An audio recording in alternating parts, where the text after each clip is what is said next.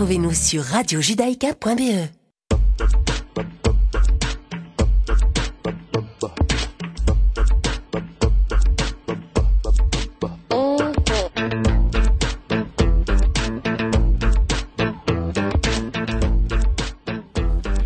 Bonjour à tous et bienvenue aux, aux, auditeurs de Radio Judaïka pour la quatrième émission de Europa Judaïka, une émission qui vous est proposée par le Congrès juif européen. Et au micro, et Ethan Bergman pour vous parler d'histoire, de culture, de vie juive contemporaine, mais aussi d'actualité.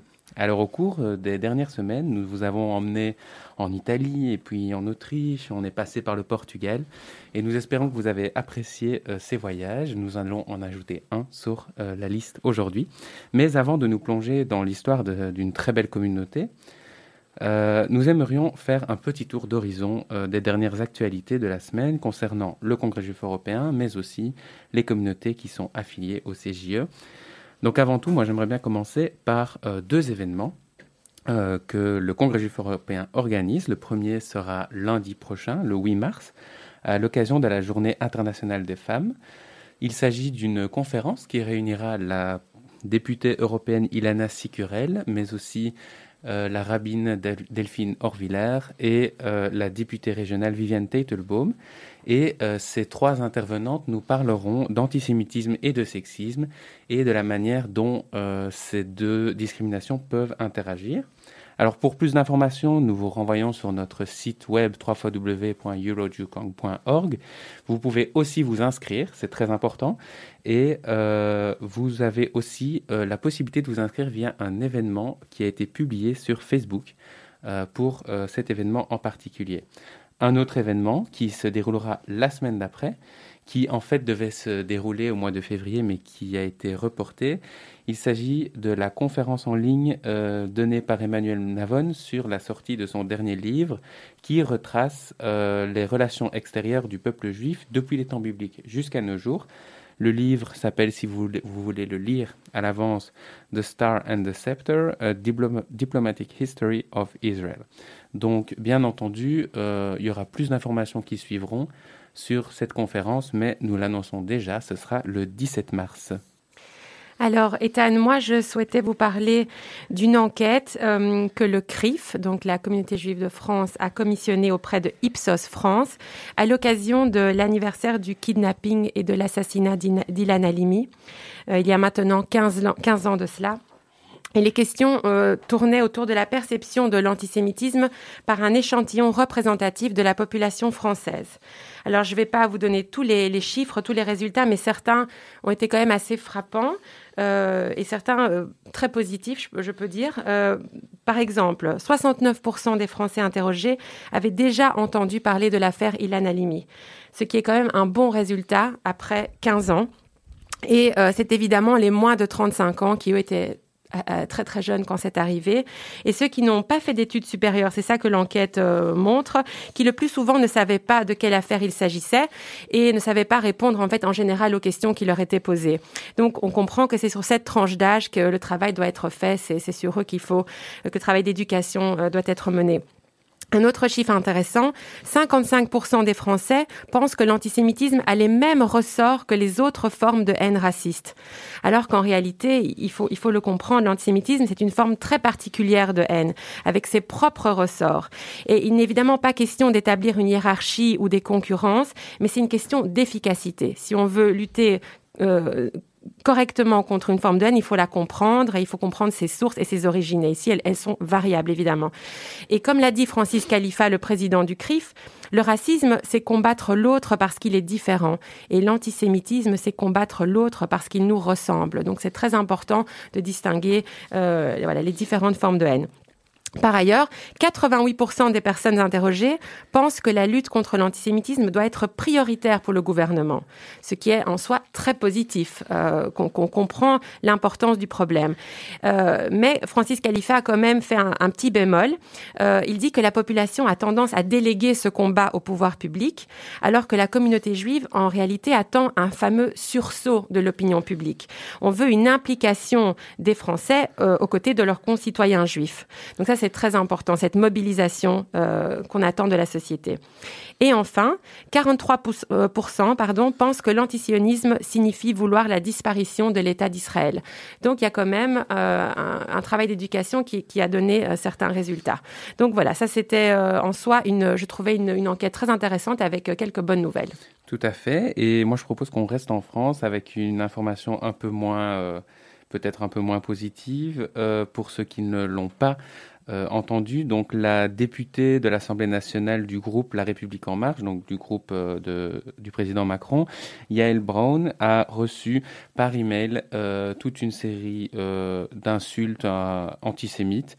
Et alors, euh, donc déjà c'est choquant, euh, c'est choquant de fait, mais il y a euh, dans ce mal quelque chose d'assez positif qui s'est passé, c'est que on a assisté vraiment à une sorte de solidarité de l'ensemble de l'Assemblée nationale, donc vraiment sans, enfin qui comprenait vraiment tout le monde, tout le monde s'est mis derrière cette députée pour condamner en fait ces, insultes. Et, et donc voilà, c'était important à souligner que il faudrait que ça aille aussi au-delà de, de l'Assemblée nationale. Il faudrait que ça sorte du Palais Bourbon, certes, mais euh, c'est bien qu'il y a quand même une solidarité entre les députés et c'est dommage que ça soit nécessaire. Voilà, c'est un peu le, euh, la, conclusion. la conclusion de cette histoire. Et je vous propose qu'on parte euh, un tout petit peu plus au nord, au nord en Allemagne, puisque a commencé récemment, ces, ces, dernières semaines, les célébrations qui marquent les 1700 ans de la vie juive sur le territoire allemand. Alors il y a environ à peu près 1000 événements qui sont organisés et qui se dérouleront dans les prochains mois.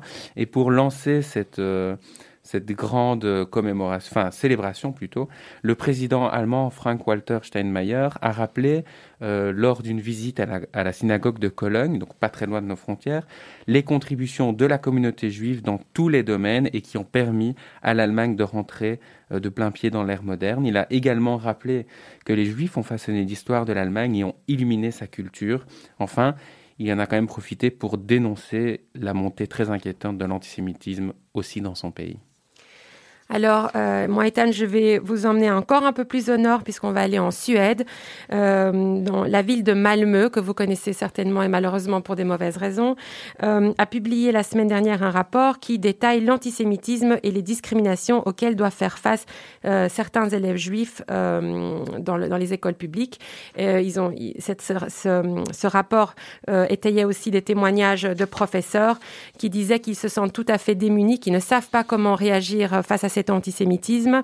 Euh, il y a un problème structurel dans les écoles, dans les écoles publiques. Les enfants font le plus souvent état évidemment de blagues, de blagues euh, qui parlent de la Shoah. Euh, le, le conflit du Moyen-Orient est évidemment très présent. Les enfants sont même victimes euh, d'attaques euh, voilà, euh, physiques.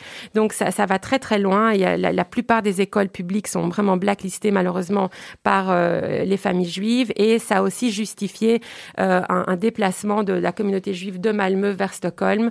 Donc voilà, il y a énormément de travail à faire. D'ailleurs, il y aura une très grande conférence bientôt organisée par le Premier ministre de Suède en octobre à Malmö. L'idée, c'est de le faire spécialement à Malmö parce que c'est là où sont les problèmes. Donc on espère que ça va faire évoluer les choses. Enfin, dernière petite, euh, c'est plus qu'une anecdote, mais je l'ai lu ce matin. Euh, Amazon a décidé de changer son, son icône, en tout cas celle qui apparaissait dans les applications, parce que on leur a fait remarquer, euh, à juste titre, je pense, après avoir vraiment fait attention, que l'ancienne icône, parce que vous ne, vous ne le verrez déjà plus ce matin, faisait très fort penser à Hitler. il y avait la petite moustache. bon, donc voilà, c'était le graphiste a fait une petite erreur, une petite boulette, comme on dit, et maintenant ils ont changé, euh, ils ont changé. Je suis contente qu'ils ont changé le logo. Donc voilà, ça c'était euh, pour la petite euh, parenthèse. Maintenant, euh, avant de rentrer dans le vif du sujet, comme il est de coutume dans cette émission, on va vous proposer un extrait musical qui devrait vous mettre sur la voie de la communauté que l'on va découvrir aujourd'hui. Toutefois, je vous, je vous dis que cette fois-ci, votre travail sera très difficile, ce sera plus compliqué que d'habitude. On, écoute.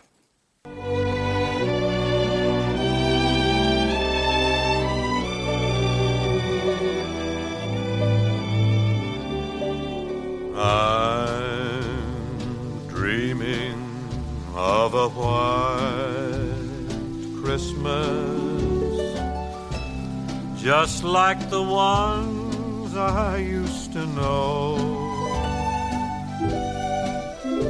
where the treetops listen, and children listen to hear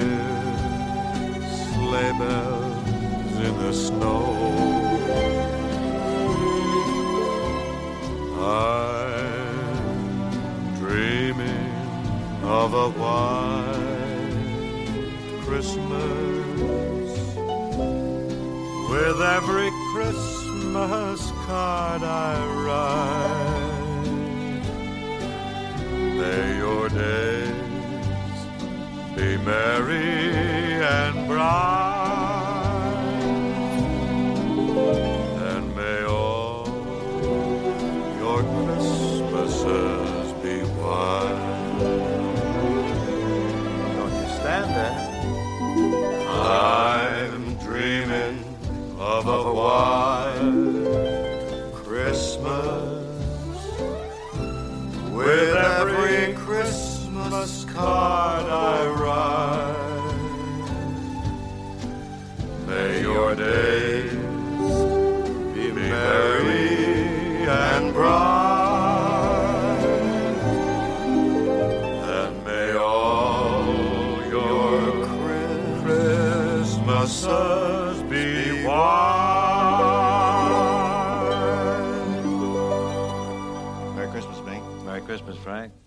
Christmas, Merry Christmas, everybody. everybody. Pour les auditeurs qui nous écoutent et ceux qui nous rejoignent, nous venons d'entendre White Christmas, chanté par le très très grand Frank Sinatra. Mais moi j'ai quand même une question, Ariela. Qu'est-ce qu'un morceau comme ça vient faire dans une émission sur les communautés juives d'Europe? Ethan, tu ne sais pas qui a composé ce morceau? Non, non, pas du tout. J'aimerais bien que tu me le dises. bah, Je vais te le dire. C'est nul autre que Irving Berlin, dont j'aurai l'occasion de parler plus tard. Et ce monsieur Berlin, il était originaire d'où? Il était originaire de Biélorussie. D'accord. Voilà, voilà, c'est un petit détour, mais on, nous y sommes arrivés. Euh, donc, comme vous l'aurez compris, on va vous parler de la Biélorussie et de son histoire juive. Eh bien, ça tombe bien parce que justement, je, sais quoi dire. Alors, euh, bah, commençons, commençons dans le vif du sujet. L'histoire, en fait, euh, la première chose à savoir sur euh, l'histoire des Juifs en Biélorussie, c'est qu'elle est intrinsèquement liée à l'histoire des Juifs en Lituanie et en Pologne, puisqu'en effet, les frontières entre ces trois entités politiques vont évoluer de manière constante et pendant des siècles et des siècles. Et la Biélorussie telle qu'on la connaît en fait aujourd'hui est finalement assez jeune un siècle tout au plus, un peu plus qu'un siècle. Et donc dans cette émission, euh, j'aimerais bien quand même prévenir les auditeurs, quand nous parlons de Biélorussie, nous parlons en réalité euh, de la région euh, du territoire actuel biélorusse. Donc parfois, ça déborde un peu sur la Lituanie, la Pologne, la Russie, etc. Mais comme ça, Pour faire vous plus êtes- simple, parce Voilà. qu'il faut s'accrocher cette fois-ci. Voilà, vous êtes avertis, il faut s'accrocher. Alors, bah, commençons par le commencement. Donc, l'origine de la communauté juive de Biélorussie, elle est double. Et il semble que cette communauté ait sa base dans deux mouvements d'immigration euh, vraiment distincts. Alors, le premier, qui est aussi le plus ancien et le plus petit, euh, il s'agit en fait euh, de petits groupes de juifs qui sont arrivés depuis le Moyen-Orient. Alors certains experts parlent de Babylone, euh, de Judée, de l'Empire byzantin, etc. Toujours est-il que ces populations arrivent dès le 8e siècle et on sait qu'ils parlent un dialecte judéo-slave, ce qui d'ailleurs euh, nous permet de distinguer ce groupe du second qui lui a émigré des territoires euh, germaniques. Et donc ce second arrivage, si je peux l'appeler comme ça, se produit quelques siècles plus tard, vers le 12e siècle. Et euh, donc ces populations, elles, elles parlent le yiddish, qui est une langue mélangeant l'allemand médiéval et l'hébreu pour ceux euh, qui ne le savent pas. Et donc vers la fin euh, du XIIIe siècle et début du XIVe siècle, sous le règne du duc Yedzimine et puis de son petit-fils Vito, les Juifs de Biélorussie ont bénéficié en réalité d'un moment assez prospère. Ils ont pu prendre part activement au développement des zones urbaines dans le pays, puisque c'est à cette époque en réalité que les villes d'Europe commencent à se développer. Alors ici, on parle de toutes petites villes évidemment, parce qu'on est quand même au XIVe siècle, mais voilà. Ici, les Juifs prennent part à, ce développement. Et euh, Vito, donc euh, le souverain suivant, a même octroyé certains privilèges, entre guillemets, euh, aux Juifs. Euh, il y a vraiment donc à cet instant une reconnaissance, mais aussi un respect euh, envers cette communauté juive. Et en fait, ces privilèges sont accordés via une charte euh, qui est euh, modelée su- euh, sur des, vis-à-vis de documents euh, similaires qui accordent des droits équivalents aux Juifs en Pologne. Et en vertu de cette charte qui a été confirmée par les, souverains euh, successifs, les Juifs sont une classe d'hommes libres et soumis dans toutes les affaires pénales aux mêmes juridictions que les non-juifs. Donc en fait, c'est simplement de l'égalité, mais pour l'époque, c'est un privilège parce qu'il faut quand même se rappeler qu'on est au XIVe siècle et que ça, en fait, c'est un grand signe de tolérance. Et en vertu de ces lois équitables, les Juifs de Biélorussie, de Lituanie, ils vont atteindre en fait un degré de prospérité qui est vraiment inconnu euh, de leurs co-religionnaires polonais et allemands à l'époque. Et donc euh, les communautés vont, vont grandir et gagner en influence dans la plupart des petites villes du pays. Quand il y a des hauts, il y a des bas, n'est-ce pas, Ethan Surtout euh, quand il s'agit de l'histoire euh, des Juifs. Euh, donc c'est à la fin de cette période, qui semblait jusqu'alors favorable, que les Juifs ont quand même subi l'expulsion temporaire du Grand-Duché de Lituanie entre 1495 et 1531. Alors les raisons de cette expulsion inattendue, en fait, euh, elles étaient probablement multiples. Il y avait des raisons religieuses, il y avait une, une nécessité de remplir le trésor. Alors Rien de plus facile que de confisquer l'argent des Juifs.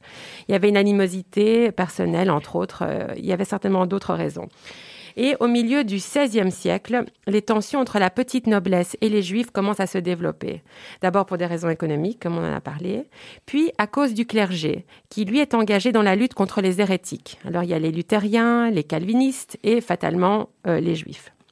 Et cette opposition aux Juifs s'est finalement cristallisée dans le statut répressif lituanien de 1566. Alors qu'est-ce que qu'est-ce que ça veut dire? Euh, Il y a un acte qui interdit toute une série de choses aux Juifs et qui les oblige à se distinguer des chrétiens en devant par exemple porter des bonnets jaunes. Alors je vous rappelle qu'en 1555, 11 ans plus tôt, cette même décision avait été prise à Rome lorsque le ghetto de la ville avait été créé et on en avait parlé lors de notre première émission. Alors il y a une date qui marque un tournant. Euh, en 1648 commence le soulèvement des Cosaques qui a duré jusqu'en 1657 et qui a détruit tout le pays. Et les, les, survivants, il y en avait peu, qui ont réussi à rentrer chez eux, y compris les Juifs, étaient totalement démunis. Alors, à la fin du XVIIIe siècle, lors de la deuxième partition de la Pologne, et là c'est vraiment compliqué parce qu'il y a eu tellement de scissions et de réunifications et de régimes qui ont changé, enfin bon, à ce moment-là, de nombreux juifs sont devenus des sujets de la Russie impériale. Il faut savoir qu'à ce moment-là, l'impératrice de Russie, Catherine II, a alors désigné un territoire que l'on appelle la zone de résidence, une sorte de bande de terre qui s'étend de la mer Baltique à la mer Noire, au niveau de la Crimée, dans laquelle la résidence permanente des Juifs était autorisée. Alors on y entend évidemment beaucoup parler le yiddish et le territoire est parsemé de shtetl, d'où sa dénomination ultérieure de Yiddish Land. Euh, mais malheureusement, euh, bien que c'est une zone où on autorise les juifs euh, à, vivre, il y a quand même des conflits et de nombreux pogroms antisémites, ce qui, ce qui pousse de nombreux juifs biélorusses à quitter et à fuir vers, vers les États-Unis d'Amérique et l'Afrique du Sud. Et on reviendra plus tard sur les illustres personnalités que ça aura créé, cette, cette émigration. On reviendra plus tard sur l'émigration de cette communauté. pour pour l'instant, moi j'aimerais bien qu'on ait un petit focus sur la révolution d'octobre en 1917 et le traité de Riga en 1919, qui vont en fait euh, diviser la Biélorussie euh, actuelle donc en deux entités. Alors l'une contrôlée à l'est par l'URSS et l'autre à l'ouest par la Pologne. Et dès 1922, dans la République socialiste soviétique de Biélorussie, les Juifs ont en fait pu obtenir des postes de direction euh, et le yiddish est même devenu une des langues officielles du pays, aux côtés du biélorusse, du polonais et du russe. Et bien que la politique soviétique euh, se soit retournée contre les juifs euh, plus tard, de décembre 1928 à octobre 1929, donc pendant près d'un an, c'est Yakov Gamarnik, un juif ukrainien, qui a été le premier secrétaire du Parti communiste en Biélorussie, donc le chef d'État de facto. Et en ce qui concerne les chiffres, euh, en 1897, on estime qu'il y avait environ 720 000 juifs en Biélorussie et qu'ils représentaient 13,6% de la population totale. Ils constituaient même le troisième groupe ethnique le plus important du pays et dans la première moitié du XXe siècle, dans certaines villes, ils constituaient jusqu'à 40% de la population. Alors ces, ces chiffres, évidemment, ont dramatiquement évolué avec la Shoah parce que même s'il reste à chaque fois on parle d'estimation, hein, donc même s'il reste difficile d'estimer vraiment extrêmement précisément euh, le nombre de juifs avant la guerre, les spécialistes s'accordent sur une chose, c'est qu'ils constituaient vraiment une part importante de la population et que cette part pouvait elle-même être divisée en trois groupes euh, de personnes. Donc il y avait d'une part les personnes qui vivaient dans l'Est de la Biélorussie, les Juifs de l'Est. Il y avait un deuxième groupe qui concernait les Juifs qui ont peuplé les régions occidentales, qui dès 1939 sont annexés par l'Union soviétique suite, je le rappelle, au pacte Molotov-von Ribbentrop, donc la division en fait euh, de la Pologne entre euh, l'Allemagne nazie et l'URSS. Enfin, le troisième groupe comprend un certain nombre de réfugiés juifs qui se sont échappés de la Pologne en de 1939 à 1941 et qui se sont échappés de la Pologne, en fait, ils ont été un peu pris, euh, pris au piège. Et donc au total, euh, le nombre de juifs qui vivaient en Biélorussie au moment de l'occupation nazie peut être évalué à approximativement 800 à 900 000 personnes. Donc on est presque au million. Et, euh, et donc c'est quand même une population juive extrêmement importante. Et la Shoah, en fait, sur le territoire de la Biélorussie, a commencé dès l'été 41 euh, lors de l'opération Barbarossa. Donc c'est lorsque l'Allemagne nazie casse son pacte et décide d'envahir euh, l'Union soviétique. Et donc la double souffrance des Juifs de Biélorussie, euh, bah, c'est d'une part bah, déjà ils sont juifs, et donc ce sont les, les, les targets des nazis, mais en plus ils se trouvent sur le chemin de Moscou. Moscou qui est l'objectif d'Hitler. Et donc Minsk est très vite bombardé par la Wehrmacht dès la fin du mois de juin 1940. Et pour Hitler, en fait, l'opération Barbarossa, ce n'était rien de moins que euh, la guerre de l'Allemagne contre le judéo-bolchevisme. Et donc le 3 juillet 41, quelques jours à peine après les bombardements de la Wehrmacht, euh, il y a une première sélection qui se fait à Minsk et 2000 membres euh, juifs de l'intelligentsia furent emmenés dans les forêts et massacrés, ce qui ne présage rien de bon, bien entendu. Et ça ne va pas s'arrêter là, malheureusement. Euh, un mois après l'occupation, donc le 1er août 1941, les nazis ont établi le fameux ghetto de Minsk, qui est la capitale biélorusse. Il était situé dans le centre-ville actuel et il comprenait 39 rues. Il y aurait eu dans le ghetto jusqu'à 100 000 personnes, ce qui ferait de ce ghetto l'un des plus grands d'Europe de l'Est et le deuxième dans les territoires occupés de l'Union soviétique après celui de Lviv en Ukraine. Alors en plus du ghetto, les nazis ont créé toute une infrastructure qui a été développée pour l'anéantissement des juifs euh, dans la ville et ses banlieues. Il y avait des camps de concentration, d'extermination, des chemins de fer, enfin tout a été euh, mis en place pour euh, voilà, mener à bien leur... Leur, campagne. Alors, une des raisons pour lesquelles tant de juifs ont péri à Minsk est due au fait que le ghetto existait depuis bien plus longtemps que les, les ghettos des autres grandes villes comme Varsovie ou Vilnius. Et une autre particularité euh, du ghetto de Minsk, c'était la fréquence des pogroms et des opérations d'extermination sur son territoire. Donc dans les autres ghettos, de telles actions avaient lieu périodiquement avec des, des mois de vie relativement plus calmes. Mais à Minsk, chaque semaine était assombrie par au moins un pogrom local dans l'une des rues. Et alors, en raison de, nombreux facteurs euh, qu'on comprend historiquement, le ghetto de Minsk a été un des derniers à avoir été liquidé le 21 octobre 1943. Cela s'explique euh, notamment par la situation stratégique de Minsk, comme tu l'as dit, qui est sur la route de Moscou. Et, et par conséquent, il y avait une nécessité d'y placer des réserves militaires et administratives de l'armée nazie. Donc, il devait rester là plus longtemps. Et outre les 100 000 prisonniers qui étaient détenus dans le ghetto de Minsk, il n'y avait pas moins de 100 000 autres dans une vingtaine d'autres ghettos à travers le pays. Ce qui quand même porte ce nombre à 200 000, ce qui équivaut quand même à, par exemple, la ville de Liège aujourd'hui en Belgique. Euh, ce qui est quand même assez... Euh, D'où tu es D'où je suis originaire, oui, mais c'est parce que je pense au nombre. Euh, ce qui est quand même assez incroyable. et donc, suite à l'annexion par l'Union soviétique en 1939 du territoire polonais, euh, qui comprend en fait donc la Biélorussie de l'Est, mais aussi du coup de l'Ouest, qui, avait été, euh, qui était contrôlée jusque-là par la Pologne, la population juive, en fait, elle triple dans ce territoire. Et au début de l'opération Barbarossa, on estime qu'il y avait plus ou moins 670 000 juifs du côté polonais, 405 000 du côté soviétique, ce qui porte quand même le nombre, comme on l'a dit un peu plus tôt, à près d'un, un peu plus d'un million ici. Alors, nombre d'entre eux étaient dans les ghettos, comme tu l'as dit, mais il y a quelque chose euh, qu'il faut quand même souligner, c'est que dès le 8 juillet 1941, Reinhard Hendrich, chef du bureau principal de la sécurité du Reich, donna l'ordre de fusiller à vue tous les hommes juifs du territoire occupé, âgés de 15 à 45 ans. Pour quelle raison? Apparemment, ce sont des partisans soviétiques.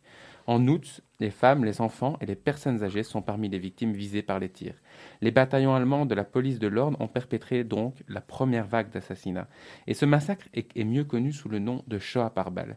Parce qu'en effet, pendant plusieurs centaines de milliers de juifs sur ce territoire ont péri euh, de cette manière. euh, Par les Einsatzgruppen. Exactement. Et donc ça, c'est quand même euh, important de situer géographiquement où ça se passe. Alors on estime qu'entre 245 000 et 1 million de juifs sont tués euh, en Biélorussie pendant la guerre. Donc la quasi-totalité. Les experts euh, donnent des chiffres aux alentours de 80%. Toujours est-il que selon le recensement de 1939, euh, les juifs constituaient plus de 30% des habitants de Minsk, alors qu'en 59, euh, donc 20 ans plus tard, on est en dessous de 10%. Donc sur ces informations assez déprimantes, euh, j'aimerais qu'on se plonge quand même euh, dans la beauté de la vie juive euh, de l'époque et toujours actuelle en fait. Et j'aimerais que nous écoutions un magnifique morceau de klezmer avec une musique typique de cette région de Biélorussie. On écoute.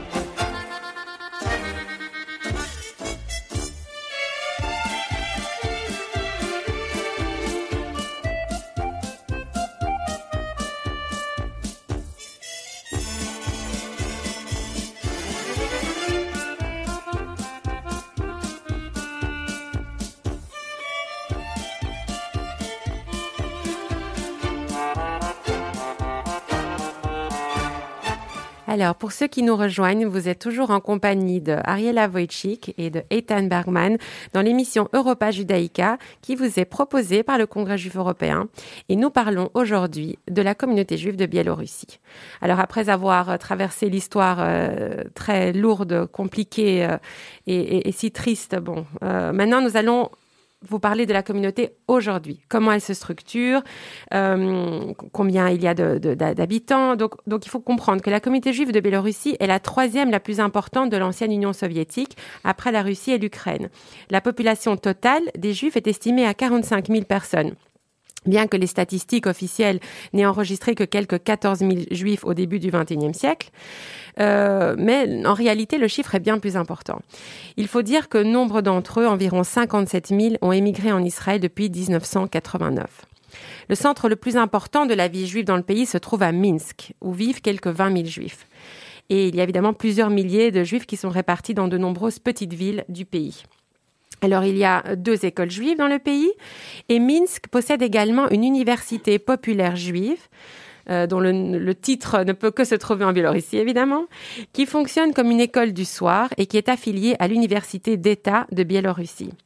Alors en 1994, il y a un centre de culture nationale juive qui a été ouvert à Minsk, de nouveau, ainsi qu'un centre d'histoire des juifs de Biélorussie à. Vityebsk, qui est toujours très difficile à prononcer. Alors, en plus de nombreuses synagogues, euh, la Biélorussie possède de nombreux sites juifs, notamment des ruines de synagogues, bon, des yeshivas et des lieux de sépulture que l'on retrouve dans de nombreuses villes. Alors, qui euh, représente la communauté juive C'est l'Union des organisations et communautés juives de Biélorussie, qui est donc l'affiliée du Congrès juif européen dans le pays, et la principale or organisation de coordination et de représentation. Alors, au niveau antisémitisme, il faut dire, il faut quand même reconnaître qu'il n'y a pas d'incident violent d'antisémitisme en Biélorussie. Euh, il n'y a pas de problème sécuritaire comme on connaît euh, dans notre pays ou, ou même, euh, même qu'on peut connaître en Ukraine et en Russie. Il n'y a pas ça en Biélorussie. Bon, on peut comprendre pourquoi. Euh, et, mais par contre, la vie culturelle, elle est très très riche et très belle. Et pour avoir été à Minsk, euh, je peux vraiment vous le confirmer. C'est magnifique de voir à quel point les gens, de toute façon, ont un, euh, un attrait pour la culture en général, mais la culture juive vraiment maintenue de manière formidable. Une communauté très solidaire euh, au sein enfin, il y a beaucoup de solidarité au sein de la communauté et avec l'extérieur de la communauté.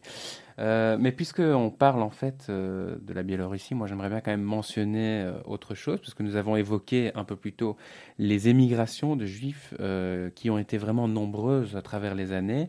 Bah, il y a eu des émigrations vers d'autres pays d'Europe, euh, surtout aussi vers les États-Unis, mais aussi, et ce mouvement, si je peux l'appeler comme ça, euh, qui se passe bien avant euh, la Seconde Guerre mondiale, puisque les Juifs de Biélorussie vont vraiment prendre part aux premières aliotes euh, vers le futur État d'Israël. Et dans ce contexte, j'aimerais bien mentionner six personnalités spécifiques qui ont vraiment eu une importance euh, non pas euh, importante, mais fondamentale euh, dans l'histoire de ce pays que nous aimons tant, qui est Israël. Et parmi ces personnalités, un des pères fondateurs de l'État moderne d'Israël, non pas du point de vue politique, mais plutôt du point de vue linguistique, parce que vous n'êtes pas sans savoir que l'hébreu, pendant des siècles, a été une langue uniquement dite sacrée et consacrée en fait à la prière. Eh bien, figurez-vous que Eliezer Ben Yehuda n'était bah, pas d'accord. Et Ben Yehuda, il est né dans un shtetl en Biélorussie en 1858. Et pour lui, les Juifs forment un peuple. Et comme tous les peuples, ils ont le droit à leur État-nation. Et donc, les Juifs doivent avoir une langue, considérée comme le ciment de chaque nation. Herzl, quant à lui, pour faire une petite euh, parenthèse, il est convaincu de la supériorité de la langue allemande et il est persuadé que lorsque tous les juifs se seront réunis en terre d'Israël, les langues vont plus ou moins se confronter, mais en quelque sorte, l'allemand, c'est sûr, va l'emporter mais ça, c'était sans compter sur la détermination de notre ami Ben Yehuda. Car pour lui, nul besoin d'emprunter une langue à une autre nation. L'hébreu, bien que sacré et non utilisé dans la vie quotidienne, est bel et bien la langue du peuple juif. Et vers 1880, il arrive à Jérusalem et devient rédacteur en chef d'un journal, Avatzelet, et il décide de profiter de cette position pour promouvoir sa vision de l'hébreu moderne. Et ce, malgré les réticences des sages, donc des grands rabbins qui ne veulent pas vraiment utiliser cette langue dans la vie quotidienne, euh, et aussi malgré euh, des lobbies extrêmement puissants euh, qui favorise en fait la langue allemande, la langue française ou la langue anglaise dans, dans cette région. Mais en réalité, c'est l'absence d'union entre ces lobbies qui va faire que l'hébreu va finir par percer. Et dans les années qui suivent, Ben Yehuda va plus loin, puisqu'il va élever ses enfants uniquement en hébreu, ce qui leur posera d'ailleurs quelques problèmes, puisqu'ils auront du mal à tisser des liens avec les autres enfants. Mais en réalité, ces personnes sont parmi les premiers locuteurs de l'hébreu moderne. À partir de 1901, Ben Yehuda commence un important travail de pionnier dans le domaine linguistique. Il élabore le dictionnaire de la langue hébraïque ancienne et moderne. Non seulement il fait l'inventaire de toutes les ressources de la langue hébraïque existante, mais il va aussi créer une quantité de néologismes pour décrire les réalités de son époque. Il travaillera à cette œuvre jusqu'à la fin de sa vie et les volumes seront publiés en 1910. Cela étant, sa seconde épouse et son fils Ehud poursuivront même ce travail qui se termineront en 1959, 11 ans après l'établissement de l'État moderne d'Israël. Eh bien, je pense que de nombreuses personnes aujourd'hui apprécient le travail et la, et la ténacité de Ben Yehuda parce que l'hébreu moderne est quand même une langue extraordinaire euh, dont on adore les chansons et, et toutes les, les, petites subtilités. Enfin bon, c'est un, c'est bravo à Ben Yehuda. Unique, unique. Alors d'autres juifs d'origine biélorusse ont laissé une trace indélébile sur l'histoire d'Israël. Euh, et notamment dans le monde politique. Alors, est-ce que, est-ce que vous savez, moi je ne sais même pas par où commencer, mais je propose de commencer par le premier président israélien, Chaim Weizmann, qui était lui-même euh, né en Biélorussie. Weizmann va passer par la Suisse et la Grande-Bretagne avant d'arriver en Palestine sous mandat britannique. Et dès le début, il sera un fervent sioniste. Il participe même au premier congrès sioniste de Bâle en 1897, qui avait été organisé par Herzl. Le 3 janvier 1919, il va signer avec l'émir Faisal, futur roi d'Irak, un accord régissant les relations entre juifs et arabes au Proche et Moyen-Orient. À partir de 1920, il est, il est, à la tête de l'organisation sioniste mondiale, assumant la responsabilité de président par deux fois. En 21, écoutez bien, il monte avec Albert Einstein le projet de l'Université hébraïque de Jérusalem qui est quand même une magnifique université encore aujourd'hui. En 1929, il devient président de l'agence juive à sa fondation. Alors, lors d'une rencontre avec le président américain Harry Truman, Weizmann obtient le soutien des États-Unis pour la création d'un futur État d'Israël. Et trois jours après la déclaration d'indépendance en 1948, il devient chef de l'État d'Israël en qualité de président du Conseil d'État provisoire. L'année suivante, euh, le Knesset l'élit premier président de l'État d'Israël, titre qu'il va garder jusqu'au 17 février 1949 à sa mort. Eh bien, je ne pense pas que Weizmann a ménagé ses efforts pour que euh, cet espoir devienne réalité. On doit aussi mentionner Zalman Shahzar, qui est beaucoup moins connu, mais qui occupa tout de même euh, le poste de président de l'État d'Israël pendant dix ans et dont euh, le mandat, euh, les mandats de 63 à 73 seront marqués par les guerres des six jours et les guerres de Kippour. Mais un autre président qui nous a quittés relativement récemment et qui est aussi originaire de Biélorussie, je parle bien entendu de Shimon Peres qui était président mais aussi Premier ministre. Et Peres, c'est vraiment un destin singulier. D'abord, son nom de naissance, c'est Persky, parce que comme euh, on le sait, il est né en Biélorussie en 1923 et il n'arrive euh, à Tel Aviv qu'en 1934. Il est alors âgé de 11 ans. Il passe quelques années euh, au kibbutz et dès 1947, il s'enrôle dans la Haganah, qui, je le rappelle, est une des organisations à la base de la création de l'armée de défense d'Israël, Tzahal. Donc après sa courte carrière militaire, il entame une carrière diplomatique euh, qui est d'ailleurs jalonné de beaucoup de succès, mais qu'on n'a pas le temps de développer malheureusement. Et puis, euh, il commence une carrière euh, politique, une carrière qui va s'avérer très longue, mais inédite. Donc il va siéger au sein, écoutez bien, de 12 gouvernements différents, euh, ce qui lui confère d'ailleurs cette euh, longévité inédite. Il occupe les postes de ministre des Transports, de ministre des Finances, de ministre de la Défense, ministre des Affaires étrangères. Et euh, évidemment, il, il, occupe à trois reprises le poste de Premier ministre. Alors Pérez, il est respecté à l'étranger. il reçoit d'ailleurs en 1994, aux côtés de Yasser Arafat et de Yitzhak Rabin, le prix Nobel de la paix pour sa participation au pourparlers avec les Palestiniens qui, ayant mené aux accords d'Oslo. Il est finalement élu à la présidence de l'État d'Israël en 2007 et mettra un terme à sa carrière politique au terme de ce mandat en 2014 à 91 ans.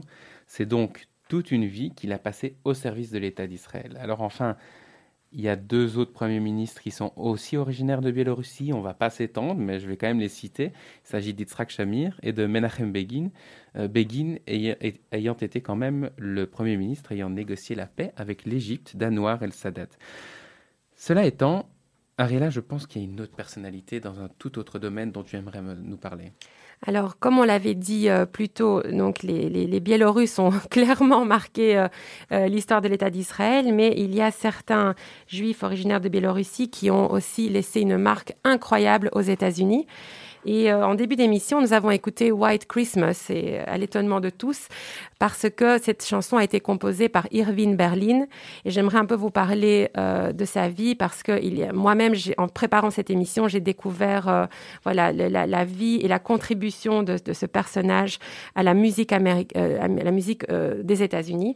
Alors voilà, il s'agit donc de, de Irving Berlin, dont le vrai nom est Easy Bailin. Bailin. Il est né le 11 mai 1888, comme on l'a dit, en Russie impériale, sur le territoire de l'actuelle Biélorussie. Et il est, considéré comme l'un des meilleurs compositeurs et paroliers américains. Alors, Izzy Bailin est arrivé en Amérique à l'âge de 5 ans, après avoir effectué la traversée euh, que l'on connaît tous, cette traversée de l'Atlantique à bord d'un des navires de la compagnie Red Star Line, qui a quitté le port d'Anvers, direction le Nouveau Monde. Alors Izzy Bailin faisait partie de ces centaines de milliers de juifs qui ont émigré aux États-Unis à la fin des années 1800, début 1900, pour fuir non seulement la pauvreté, mais aussi évidemment la persécution et les pogroms dont ils étaient victimes dans les pays d'Europe de l'Est. Alors parmi eux, on peut citer Albert Einstein, Golda Meir, les frères Warner, Louis B. Mayer et beaucoup d'autres. Je vous invite d'ailleurs à aller visiter le magnifique musée de la Red Star Line à Anvers. Ce musée qui retrace l'épopée de ces immigrants qui ont emprunté les bateaux de la Red Star Line pour se sauver ou tout simplement réaliser leur rêve d'une vie meilleure. Alors j'aimerais maintenant revenir sur l'histoire d'Irving Berlin. Donc il, est arrivé à l'âge de 5 ans à New York. Il passe par Ellis Island, comme tous les, les immigrés qui arrivent aux États-Unis. Et il arrive finalement à New York, où il grandit dans une pauvreté extrême. Mais il a eu cette chance qu'il a hérité de la très belle voix de son père qui était cantor et il a commencé à chanter dans des bars qui étaient plus ou moins miteux à l'époque. Mais de fil en aiguille, on lui demande de composer des chansons. Et très vite, il connaît son premier succès international avec Alexander's Ragtime Band en 1911. À l'âge de 23 ans. Exactement, comme quoi hein, on peut accomplir des choses très grandes mais très jeunes. Euh, ce qui plaisait avec Berlin, c'est qu'il savait écrire des mélodies simples, percutantes et facilement reconnaissables. Je pense que c'est le cas des Beatles et de plein de, de, de, de grands euh, compositeurs et chanteurs qui ont marqué euh, toute l'étrange de la population. On, on, on disait qu'il savait toucher le cœur de l'Américain moyen. Et tout au long de sa carrière, Irvine a écrit environ 1500 chansons, dont 20 shows sur Broadway et la bande originale d'une quinzaine de films hollywoodiens, dont 8 ont été nominés aux Oscars. Vous avez déjà certainement entonné beaucoup de ces airs, euh, sans probablement connaître l'histoire de leur auteur. Si je vous dis Cheek to Cheek ou Putting on the Ritz ou There is no business like show business. Toutes ces chansons, on les connaît et voilà, maintenant j'ai découvert en fait qui est le grand personnage derrière toutes ces mélodies. Il a d'ailleurs aussi écrit le chant patriotique God Bless America. Bon, je le chante pas très bien, mais euh, voilà, il faut savoir que il a écrit euh, très très tôt, hein, et déjà en 1940, le Ku Klux Klan avait protesté contre cette chanson car elle avait été écrite par un immigré juif. Cette chanson est aujourd'hui considérée comme un porte-bonheur et elle est jouée notamment dans le Yankee Stadium avant tous les grands matchs. Bref, les chansons de Berlin ont été interprétées par Fred Astaire, Louis, Louis Armstrong, Frank Sinatra, Elvis Presley, Céline Dion, Lady Gaga, Leonard Cohen et bien d'autres. Berlin est mort en 1989 à l'âge de 101 ans, euh, qui est un âge très respectable, et George Gershwin a dit de lui qu'il était le meilleur compositeur qui n'ait jamais vécu. On a aussi dit de lui, Irving Berlin n'a pas de place dans la musique américaine, il est la musique américaine on vous propose de lui rendre encore un petit hommage en nous faisant plaisir avec la chanson Chick to Chick, interprétée par les incomparables Ella Fitzgerald et Louis Armstrong.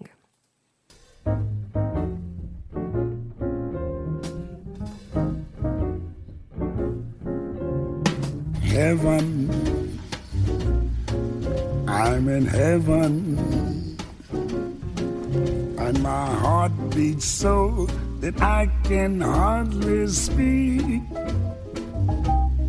And I seem to find the happiness I see when we're out together, dance cheek to cheek. Yes, heaven, I'm in heaven that hung around me through the week seems to vanish like a gambler's lucky streak. When we out together, dancing cheek to cheek. Oh, I'd love to climb to mountain, reach the highest peak but it doesn't thrill me half as much as dancing cheek to cheek. Oh, I'd love to go out fishing in a river or a creek, but I don't enjoy it half as much as dancing cheek to cheek. Now, Mama, dance with me. I want my arms about you, the charms about you will carry me through. Yes, heaven. I'm in heaven, and my heart beats so that I can hardly speak. And I seem to find the happiness I seek when we out together, cheek to cheek. Ella. Chers auditeurs, pour ceux qui nous rejoignent, nous sommes de retour dans l'émission Europa Judaïca, émission toujours présentée par le Congrès juif européen et qui vous fait voyager à travers les communautés juives d'Europe. Et nous venons d'entendre Chick to Chick, interprété par Ella Fitzgerald et Louis Armstrong, et composé par le fameux Irving Berlin, juif originaire de Biélorussie. C'est vraiment fait une place, hein, ce petit Irwin. Je te l'avais dit, Ethan. Alors, on a beaucoup parlé des personnalités qui sont nées sur le territoire de l'actuelle Biélorussie et qui ont façonné l'histoire de l'État d'Israël et même des États-Unis. Mais j'aimerais toutefois vous parler également d'une personnalité qui a vécu toute sa vie en Biélorussie et qui a contribué à la renaissance de la communauté juive, notamment à Minsk. Il s'agit de Léonid Levin. Alors évidemment, euh, en Belgique, on ne le connaît pas, mais c'est une star euh, en Biélorussie. Enfin, il est décédé aujourd'hui, mais c'était un architecte et un sculpteur célèbre qui fut également le président de la communauté juive de Biélorussie et qui a marqué le parcours mémoriel du pays. Si on a la chance de visiter Minsk, qui est une ville fascinante, on va inévitablement passer par un endroit qu'on appelle Yama. Yama en russe signifie le trou. Et il s'agit d'un lieu qui a une charge émotionnelle très forte, puisque le 2 mars 42, les forces nazies y ont exécuté près de 5000 résidents juifs du ghetto de Minsk qui se trouvaient aux abords de cette place. Alors cette Yama est évidemment aujourd'hui un mémorial de l'Holocauste. On peut y voir un obélisque noir qui a été posé en 1947 sur lequel il est écrit en russe et en yiddish la phrase suivante. À la mémoire lumineuse des jours heureux qu'ont connus les 5000 juifs qui ont péri aux mains des ennemis jurés de l'humanité, les bouchers fascistes allemands.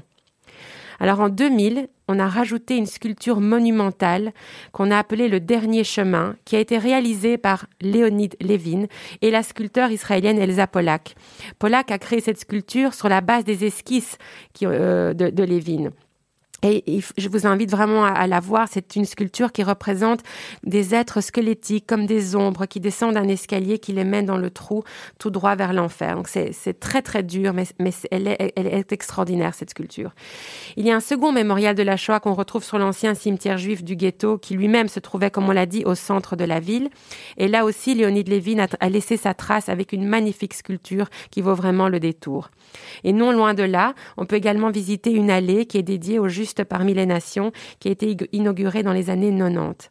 Alors pour se remettre dans le contexte, il faut comprendre que ce n'est qu'à la fin des années 1980 qu'un débat public sur la commémoration de l'Holocauste a pu avoir lieu en Biélorussie.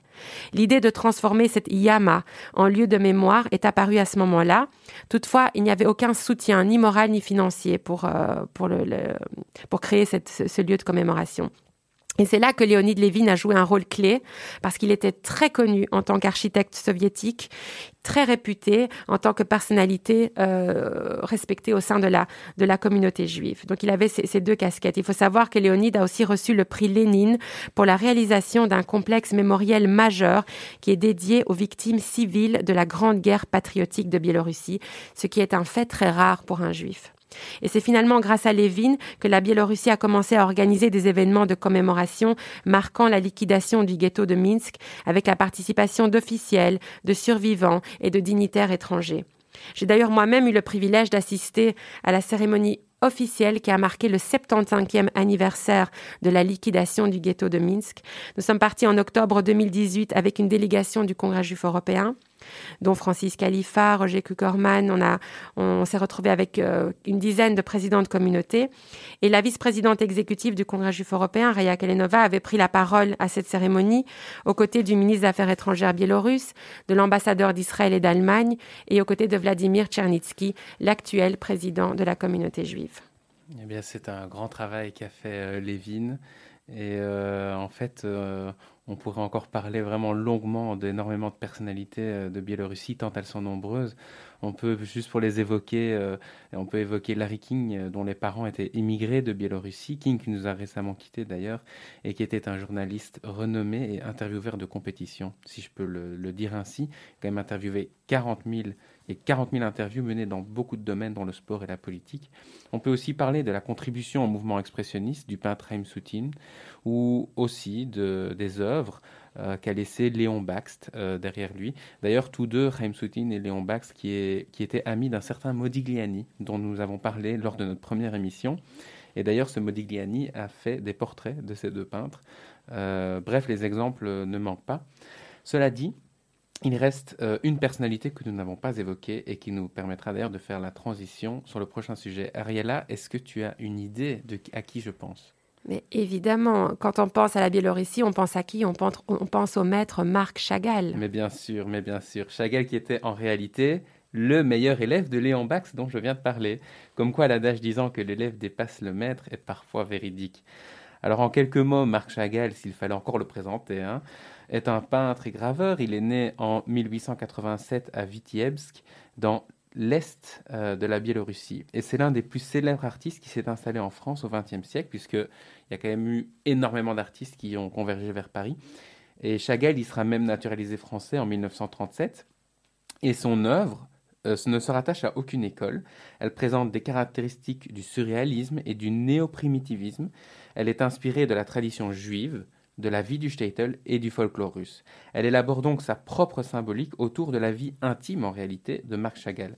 Chagall est donc un artiste atypique qui est en fait dans son propre courant. C'est l'aîné de neuf, euh, neuf, enfants et il commence à travailler très tôt dans des ateliers. Il va suivre euh, des études à l'école des beaux-arts de Saint-Pétersbourg où il va étudier aux côtés euh, de Léon Baxt. Et c'est d'ailleurs là qu'il va rencontrer Bella Rosenfeld dont il tombe éperdument amoureux et avec qui il partira à Paris en 1910 où ils vont se faire de, nombreuses, de nombreux amis dont Guillaume Apollinaire. Rien que ça.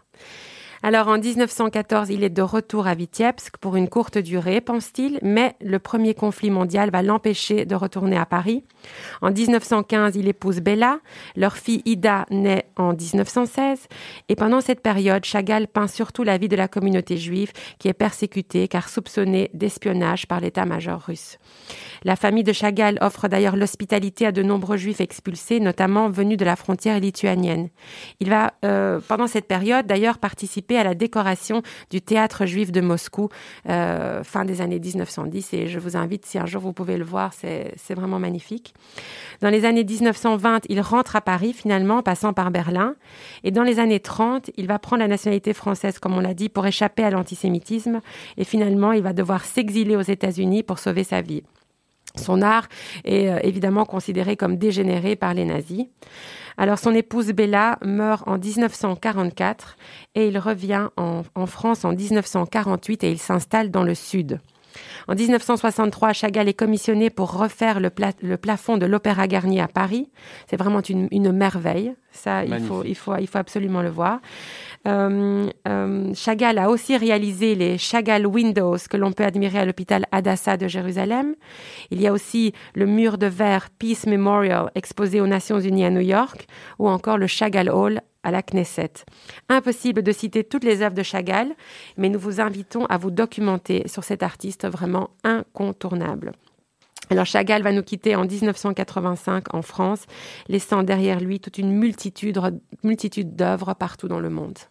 Ce qui me permet de faire la transition assez facilement vers euh, cette euh, actualité qui se passe en Biélorussie, puisque la synagogue où euh, Chagall allait avec ses parents lorsqu'il était petit, eh bien, elle est en vente, euh, mais elle, est, elle a été mise en vente par la ville de Vit- Vitebsk euh, avec un objectif, sa rénovation. Et donc, comme on l'a expliqué, il y a beaucoup d'anciennes synagogues parce que la communauté était très importante et aujourd'hui, beaucoup de ces lieux ont été, euh, sont utilisés à d'autres, euh, enfin, avec d'autres objectifs que le fait d'être une synagogue. Mais la ville veut vraiment que cette synagogue soit rénovée telle qu'elle était.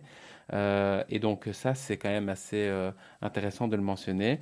Alors, comme on l'a dit, il n'y a, pas énormément, euh, c'est bien, hein, mais il n'y a, a pas énormément d'actualités concernant l'antisémitisme dans le pays. Euh, mais bon, bien entendu, la situation sanitaire n'a épargné aucun pays, donc ça reste difficile. La communauté est vraiment impactée, les activités sont, sont vraiment euh, ralenties, sans, sans compter euh, la situation politique qui, elle aussi, est vraiment euh, difficile. Mais là encore, la communauté a su se serrer les coudes afin de gérer les conséquences de cette situation difficile. Donc voilà, voilà ce qu'on pouvait dire ce matin sur, euh, sur la Biélorussie. C'est déjà pas mal, mais ce n'est qu'une introduction, évidemment, parce qu'on a, on aurait bien voulu parler euh, beaucoup plus. Euh, mais bon, voilà, comme il est de coutume, nous vous invitons à vous documenter plus et à consulter les réseaux sociaux du Congrès juif européen sur Facebook, sur Twitter, sur Instagram, très facile, at EuroJuKong, ou sur notre site www.eurojukong.org. Vous y retrouverez d'ailleurs aussi un onglet consacré à la Biélorussie. Vous pouvez vous documenter sur euh, la communauté juive de Biélorussie, donc sur Facebook at UBJOC ou sur leur site web www.beljews.by,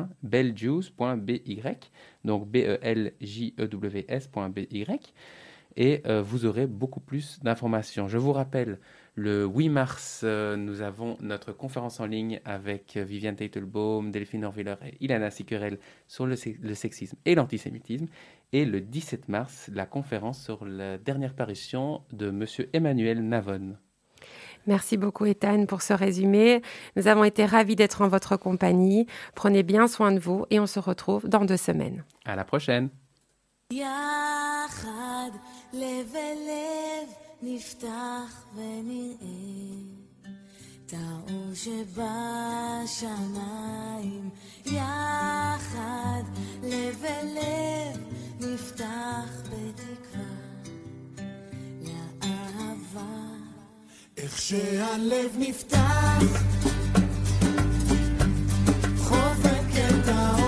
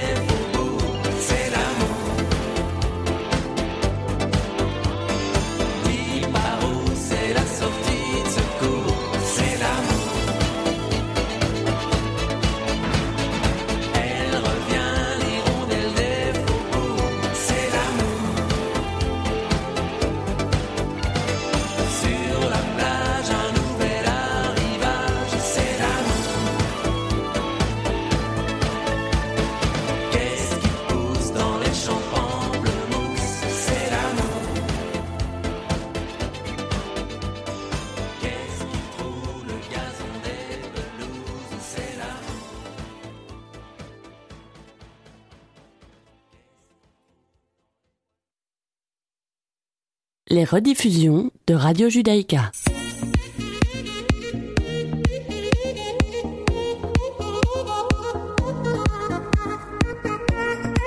On pourrait rajouter l'indispensable Julien Ball que vous retrouverez à 18h pour l'édition complète du journal de Radio Judaïka. D'ici là, c'est à nous.